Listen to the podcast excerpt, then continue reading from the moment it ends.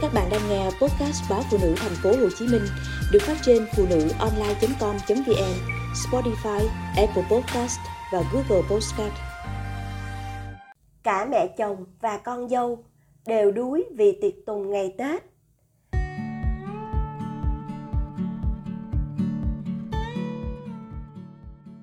Năm nào nhà anh cũng đón khách, nhậu đủ ba mùng, chưa kể cúng bái, bày biện.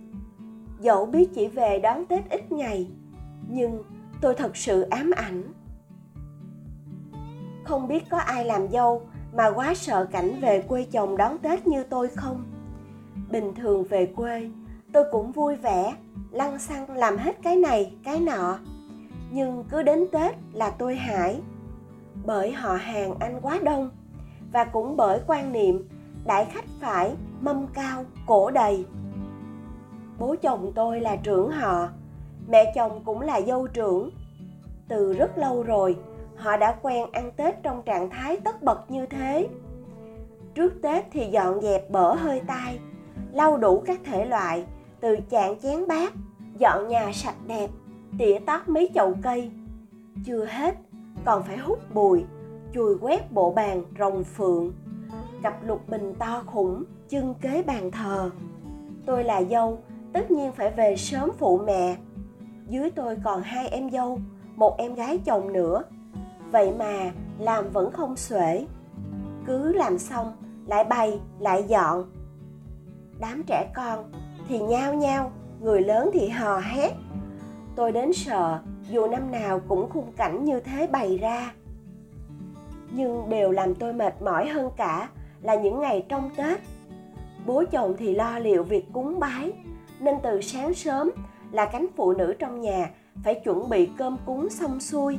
Mâm cúng phải đủ các món, từ gà luộc, thịt quay, canh măng, bánh chưng bóc sẵn. Cúng xong thì chuẩn bị đón khách nườm nượp vào nhà chúc Tết. Nào là chú thím, cô dì, các cháu. Cứ mỗi lượt khách như vậy, chúng tôi lại đem trà, bánh mứt hoặc rượu thịt ra mời. Phụ nữ thì tí tách ngồi cắn hạt dưa, vừa ngồi vừa kể lễ đủ chuyện. Đàn ông thì nhậu no say, nói oan oan khắp nhà. Năm đầu về làm dâu, tôi cũng được nhỏ em chồng nói trước, nhưng không nghĩ là lại mệt như thế. Mỗi lượt khách vào là chúng tôi lại bưng đồ lên, khách về lại dọn rửa. Cứ thế hết ngày mùng 1 tận 9 giờ tối vào phòng rồi vẫn nghe có khách mấy chị em lại lật đật búi tóc ra soạn bia chặt thịt trong trạng thái niềm nở hết sức có thể. Cuộc nhậu có khi kéo dài tới hơn 11 12 giờ đêm. Có khi qua hẳn ngày mới mà khách vẫn khề khà ngồi than thở chuyện này chuyện nọ. Năm đầu tôi làm dâu còn ngại nên thức chờ mọi người tàn tiệc thì dọn. Tới năm thứ hai, tôi ngủ thẳng giấc bởi biết mình cần nghỉ chuẩn bị cho ngày mùng 2 đón khách khác.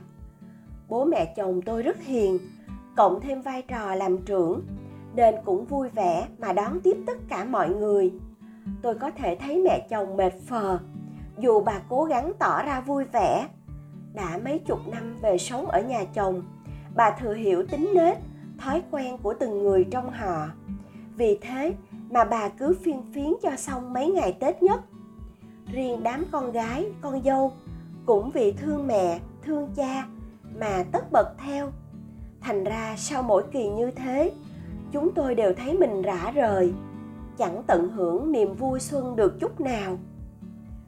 Ở trong những cuộc nhậu ấy, không chỉ là bàn chuyện năm qua làm ăn, tiền ít tiền nhiều, mà đôi khi còn là cà khịa nhau hỏi chuyện tuổi nhỏ sao chưa cưới xin sao học hành lẹt đẹt sao năm nay có đứa không về? Cứ thế, tết không chỉ mệt mỏi mà còn kém vui vì những lời lẽ không tinh tế. Năm nay tôi có bầu nên bố mẹ chồng đã ra chỉ thị, khỏi phải tiếp đón ai, cứ nghỉ ngơi thư giãn. Thích thì cùng mọi người ăn uống tiếp khách, không thì cứ tùy ý nằm nghỉ. Tôi biết bố mẹ chồng mình thương con cháu tính tình thoải mái. Thế nhưng, ước gì bố mẹ cũng nghỉ ngơi. Ai vào chơi thì cứ bánh mứt tao nhã mà dùng. Còn cứ cổ bàn, bia bọt thì thật sự không biết khi nào mới ngớt. Trong khi cả ông, bà đều không khỏe, bia rượu liên miên mấy ngày tết cũng đủ mệt người, tàn phá sức khỏe.